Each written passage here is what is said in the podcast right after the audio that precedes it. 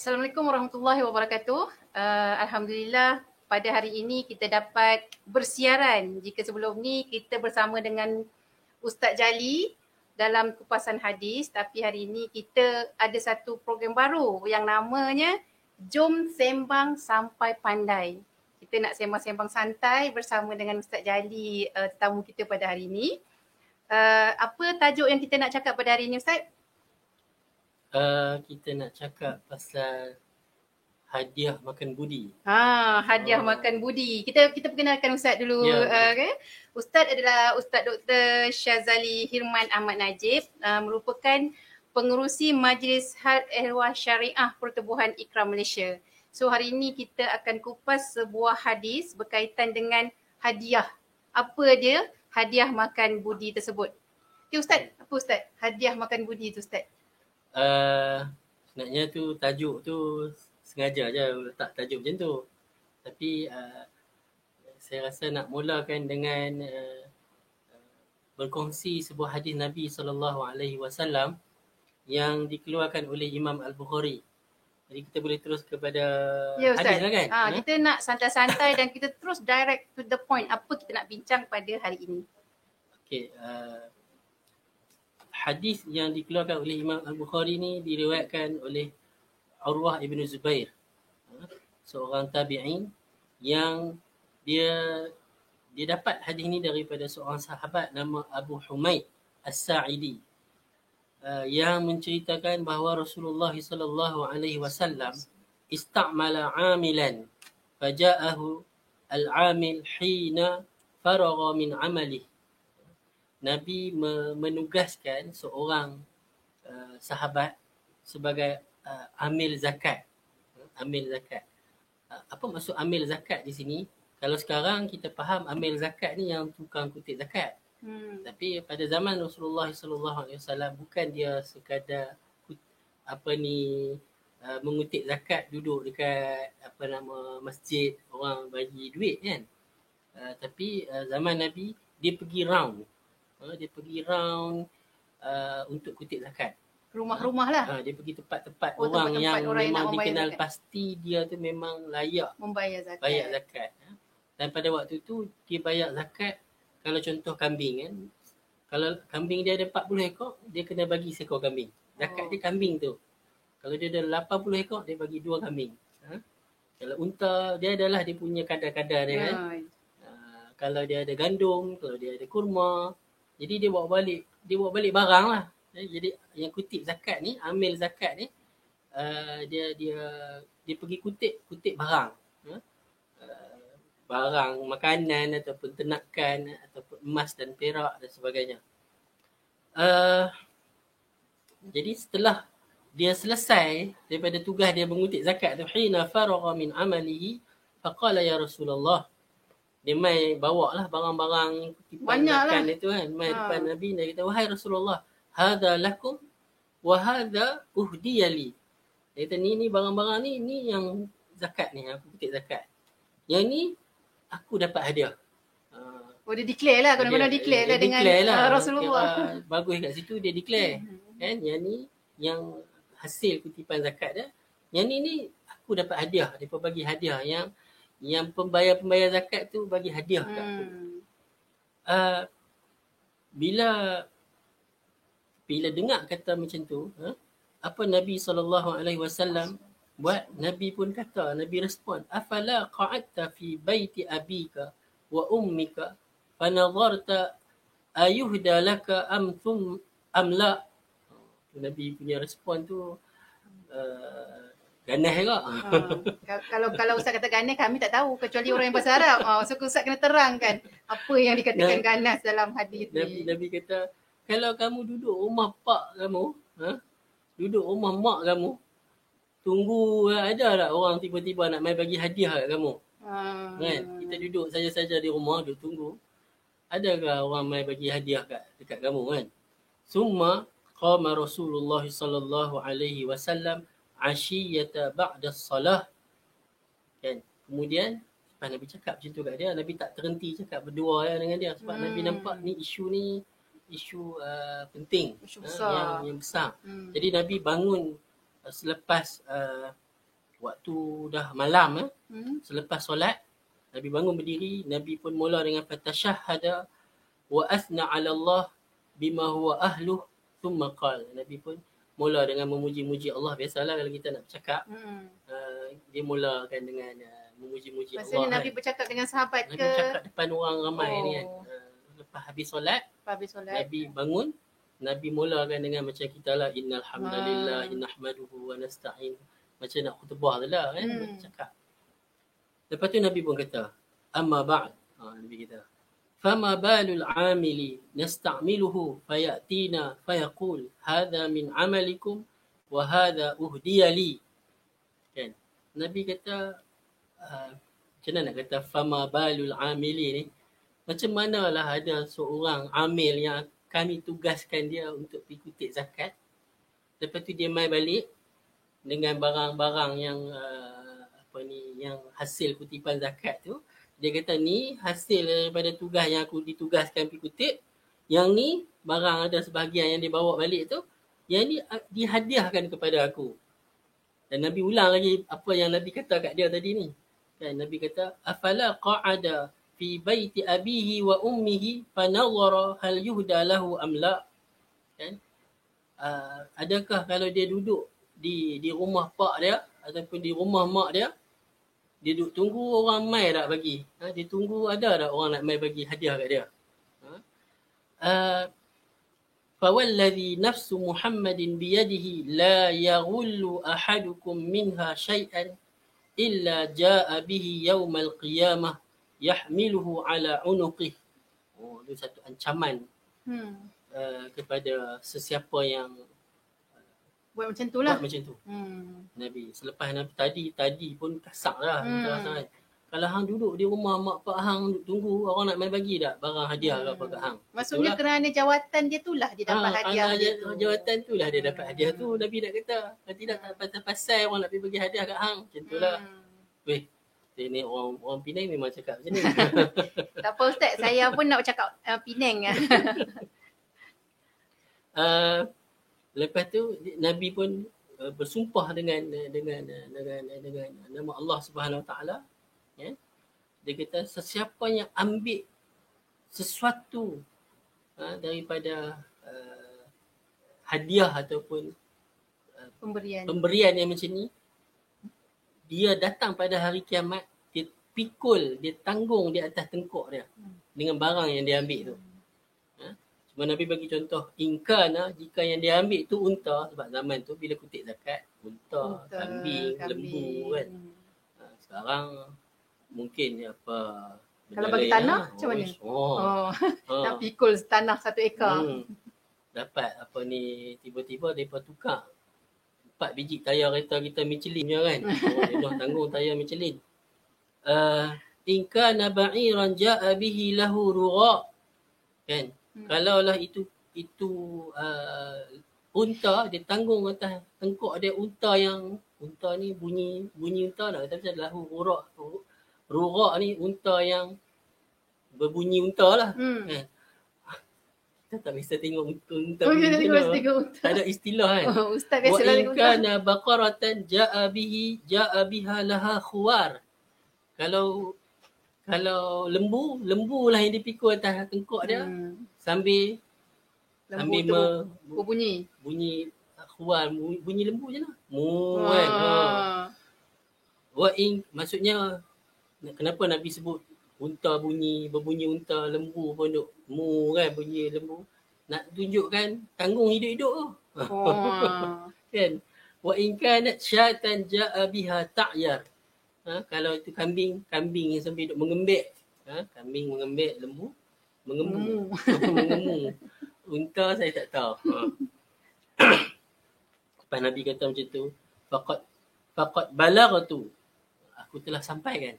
Hmm. Faqala Abu Humaid yang yang yang meriwayatkan hadis ni dia kata summa rafa'a Rasulullah sallallahu alaihi wasallam yadahu hatta inna lananzuru ila ufrati ibtaih.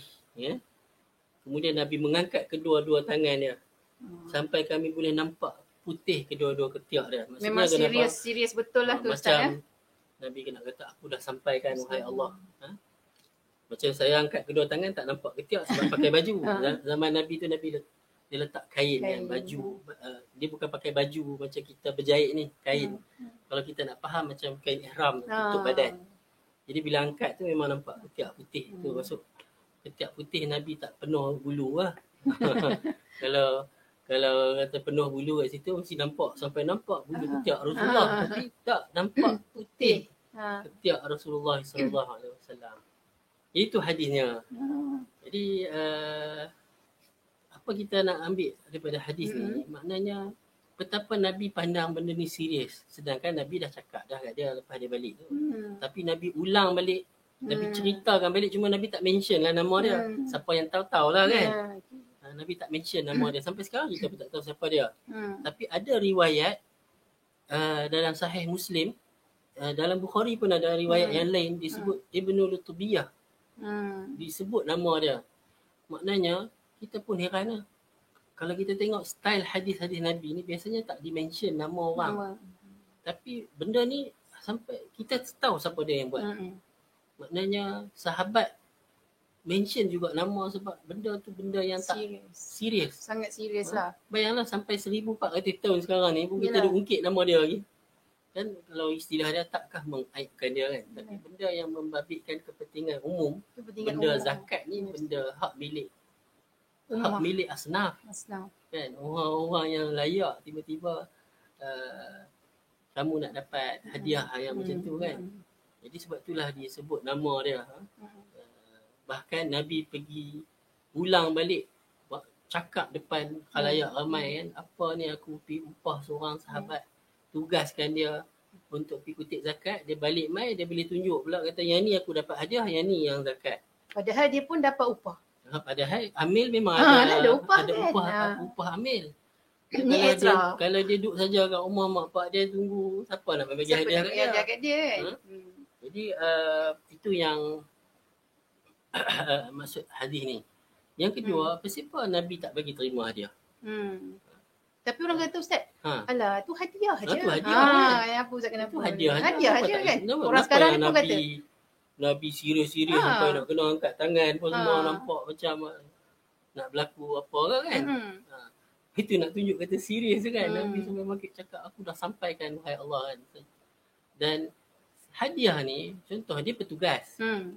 kita nak relate sekarang kan. Siapa-siapa yang ada tugas yang orang kata apa uh, orang panggil apa interest. Dia Hmm. panggil dia ada kepentingan Kepentingan. di situ dan dia boleh buat keputusan. Hmm. Apa ambil zakat ni apa keputusan yang dia boleh buat? Dia, Dia, boleh. nak pergi kutip zakat tadi. Ha. Contoh nak kutip kambing. Hmm. 40 ekor kambing dia kena ambil kambing yang sedang-sedang. Hmm. Dia tak boleh ambil kambing yang terlalu hebat, terlalu elok, terlalu gemuk, Hmm. terlalu mahal. Hmm. daripada tu dia pilih yang sedang-sedang Hmm. daripada Hmm. 40 kambing. Kalau dia dah dapat zakat dia terhutang budi. Katalah next dia main kutip zakat tahun depan, kawan tu bagi kambing cacat kat dia. Hmm. Eh, dia ni dulu bagi hadiah kat aku. Hmm. Tak apalah pejam lah sebelah mata. Ambil je lah. Ambil je lah. Ha.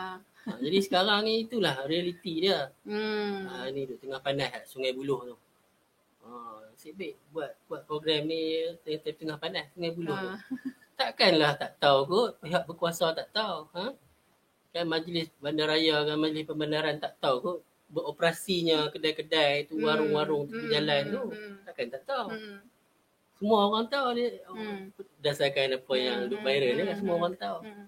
Pastilah ada unsur rasuah. Ha, rasuah. Kan? Ada unsur rasuah. Hmm. Dia dah kita bagi kat dia hamba senyap tutup mulut. Hmm. Macam ni lah. Hmm. Ataupun dia main-main kira ada 41 ekor kambing. Dah tutup. Tutup mata lah kan. Anggaplah ni tak cukup. Tak cukup ni sok. Jadi Oh, tak payah zakat. zakat lah. Tak payah zakat. Sebab dia nak tentukan. Kalau dia Oh. dapat duit tu, dia dapat mungkin sekarang Hmm. duit lah. Kalau dia dapat habuan hadiah tu, Hmm, dia hmm. akan me, me, me, me, uh, me-effect kan, Hmm. memberi kesan kepada keputusan. Ha? Hmm. Terutama pihak-pihak yang uh, yang buat Ya, penguatkuasaan. sasaan. Macam contoh sekarang kalau kita jadi bos ke, Hmm. kita jadi ketua ke. Hmm. Uh, kadang-kadang kerana kita jadi ketua tu ada siapa yang rajin duk bagi Hmm. hadiah kat Hmm. kita. Hmm. Nanti uh, ada favor. Kita Ah. nanti itu pun me, me, me, memberi kesan kepada keputusan apa-apa Hmm. saja Mm-mm. pemberian hadiah yang memberi kesan uh, apa ni kepada keputusan yang akan berlaku itulah dikatakan Rasuah. Rasuah. Ha? Bukan sekadar bagi duit, Ha. itu rasuah kan. Ha, Ha, dia ada kesan, itu. eh. sebab itulah uh, saya ingat saya ingat saya lah kan sebelum ni kan di, di sebelum ni lah once Hmm. upon a time oh, Cakap orang putih pula Ustaz. enggak cakap putih uh, semua menteri dan apa ni Hmm. uh, orang-orang yang ada kepentingan ni dia tak boleh terima sebarang Hmm. hadiah kecuali Kepimpinan makanan. Lah. Ha, makanan. Oh yang kata, belum. ya, makanan bunga dengan apa Ha. dengan Buah, makanan ah, buah makanan. bunga Ha, kan ha. yang lain tak boleh Betul? Hmm. itulah uh, itulah ajaran Nabi sallallahu alaihi Hmm. wasallam eh. Hadis ni bukan hadis uh, yang orang kata apa dipertikaikan Hmm. uh, dia punya keabsahan sebab hadis ni dikeluarkan oleh Hmm. Imam Al-Bukhari Maksudnya Hmm. Ustaz sebagai orang yang diberi amanah kita perlu jujur boleh jujur terhadap amanah yang diberikan sebagai Hmm. konteks dalam hadis tadilah Hmm. sebagai pengutip zakat kena jujur mengutip zakat tak boleh ada hadiah jujur dan juga telus tak ada Hmm. hadiah-hadiah macam tu kalau buat kalau ambil zakat ambil zakat saja Hmm. kan ha. So betapa pentingnya dalam uh, pengurusan pengurusan ya. tanggungjawab. Tanggungjawab. Ha, pengurusan tanggungjawab kita sama ada di peringkat mana pun level kita daripada sekecil-kecil mungkin dekat pejabat kita sampailah ke peringkat kenegaraan. hmm. Ha, kita perlulah melaksanakan tanggungjawab kita dalam tugas yang telah diamanahkan tu dengan uh, betul, jujur. Dan juga uh, kalau ikhlas kita akan buat dengan betul lah Ustaz kan? Hmm, menarik juga Kak Misal sebut dia semua peringkat Hmm. kadang-kadang kita kita ingat bila bercakap pasal rasuah dan sebagainya kita ingat orang-orang atas Ya. kita pun mungkin Hmm. uh, terlibat eh? Yalah kadang-kadang ketua jabatan ke, Ya. oh disebabkan di- kita ketua jabatan, okey nah ni hadiah untuk kamu. Ha. Ha, kan. kalau kita terkadang orang kata apa orang panggil apa ven- venti apa hak yang hak tukang cuci tu orang panggil orang sebut apa Cleaner. lah. ha, cleaner Ha. tu kan uh, siapa nak bagi kat kita kan, Kan. kalau kita tak kerja siapa nak duduk macam Nabi sebut Ha. ha. kan duduk tunggu di rumah Kat rumah, ha, siapa nak bagi Siapa apa nak bayar kita kan? Ha. Sebab kita ada jawatan tu lah. Maka orang nak bagi hadiah kat kita. satu lagi sebagai sebelum nak Ah, tamatkan penutup, hadis ya. ni uh, hadis ni sahabat tadi dia sahabat lah radhiyallahu anhum kan Hmm. sahabat ni Allah dah redha. Dia tak tahu bahawa benda ni tak boleh. Sebab tu lah Nabi Eh. tunjuk kan. Dan Nabi Ha. Nabi cakap depan khalayak ramai tu Ramai. sebagai nak sebagai nak bagi tahu orang lain pun lepas ni kalau ada situasi macam dia jangan buat macam ni. Ha. Hmm? Sahabat ni kenapa kenapa uh, kita kata macam tu? Ya, dia jujur. Hmm. Dia jujur. Uh, dia dia dia keadaan ni dia dalam keadaan innocent. Hmm. Dia bukan tahu, dia bukan Hmm. sengaja. Dia bukan sengaja. Kan? Bukan nak main tau ni aku. Aku punya, Aku ah, punya. dia tak boleh ambil aku punya ni. Ni ambil ni zakat. Dia dia main tu dia isytihar. Hmm. Boleh tak kalau yang dia dapat hadiah tu dia buat senyap lah. je. Dia main Hmm. bagi hal yang mana yang Boleh. orang zakat yang, yang dapat kat dia tu dia tak payah declare lah kat Nabi. Dia kata "Ah, ni lah zakat. Hadiah tu dia, dia Dia senyap. Hmm. Itu sahabat yang jujur dia tak Ya. dia declare. Hmm. Lepas declare tu baru oh salah rupanya. Hmm. Jadi lepas ni tak ulang lah. Hmm. Dan Ni- pentingnya di sini Ustaz untuk orang yang tahu tu Ha, menegur. yang tahu yang Ha, menegur. memberitahu bahawa ini tak betul. Ini tak betul, ini Ha. salah. Ya, biasalah manusia kan. Mm-mm. Dia dia dimaafkan jika dia tak Yelah. tahu itu adalah salah. Mm-mm. Ini Dan- pengajaran juga Ustaz. Betul, Maksudnya pengajaran. bila orang buat silap kita kena bimbing dia. Kena bimbing Jangan dia. biarkan dia berlaku dalam ke, ke apa uh, ketidaktahuan dia sampai bila-bila. Hmm. Kan? Dia akan merosakkan masyarakat Ustaz. Kalau itu Bahkan berlaku. jika benda tu boleh memberi kesan yang buruk kepada umum, kepada masyarakat, kita bukan takat tegur dia. Kita cakap untuk, pada orang untuk lain orang lain juga supaya, supaya tak ulang buat kesalahan yang tu. sama. Ha. Masya Allah hadis Walaupun kita biasa nak pendek je hadis ya. tapi banyak benda yang kita boleh ambil pengajaran daripada hadis ni. Itulah saya tertarik tadi walaupun Hmm. Ustaz kata dalam konteks yang umum mungkin mengaibkan dia. Hmm. Kan? Sekarang ni berlaku orang kata jangan cakap buruk pasal orang tu mengaibkan. Hmm. Tapi kalau benda tu memang menyebabkan berlakunya kerosakan pada masyarakat, impact dia Hmm. besar kepada masyarakat, kita kena bagi tahu kepada Ya. masyarakat bahawa perbuatan ini tak betul, salah. Hmm. Hmm. Ustaz? Itulah betul. Memang kadang-kadang orang tak boleh relate apa rasuah ni boleh boleh ada efek. Ya, ada Hmm. efek. Ha? Contohlah kalau projek yang sepatutnya uh, dia punya bajet dia peruntukan untuk buat jambatan tu 10 juta. Tiba-tiba di cut cut cut ha- hilang atas angin tu tinggal 5 juta lah. Oh, Ustaz, Ustaz ni boleh buat topik lain ni Ustaz. Ha, apa dia punya kualiti jambatan? Uh, Lah tak kenal kat kita tak apa, kenal kat kita, kita yang lalu ke, anak beranak kita yang lalu ke. hmm. Jambatan tu, time tu lah jambatan tu runtuh, mati habis. Ah. Masa tu baru nak kata, oh rasuah dia tak boleh. Takkan Ya. sampai perkara itu uh, berlaku. Terkena pada diri kita Hmm. baru kita nak bertindak. Tapi sebenarnya sekarang pun terkena dah pada diri kita. Bila kita kata negara menanggung hutang, negara tu siapa Kita yang lah. bagi duit kat negara? Hmm. Kita lah. Jadi kita yang tanggung hutang tu. Hmm. Tapi itulah kita ni, eh. kita tak Hmm. sedar kadang-kadang kita yang duk tanggung benda akibat daripada salah guna Hmm. uh, apa ni kuasa dan penyelewengan ni. Okey, terima Allah kasih Ustaz. Alhamdulillah kita dapat uh, kita akan mengakhiri slot kita pada hari ini. Uh, jom sembang. Uh, kita ni sembang-sembang santai. Uh, hadis yang dibawa oleh Ustaz ni uh, kita akan cuba bawakan hadis-hadis yang jarang-jarang uh, kita masyarakat umum di luar sana mendengar lah. Mungkin yang dah expert tu memang selalu dengar lah. Tapi macam saya Ustaz memang uh, sejarang lah dengar uh, hadis ni kalau pasal rasuah yang umum tu biasalah kan Ustaz kan. Mhm. Uh, so kita sembang santai, sembang santai-santai pun kita sembang sampai pandai. Okay insyaAllah kita jumpa pada siri yang akan datang. Terima kasih Ustaz. Assalamualaikum warahmatullahi wabarakatuh. Assalamualaikum.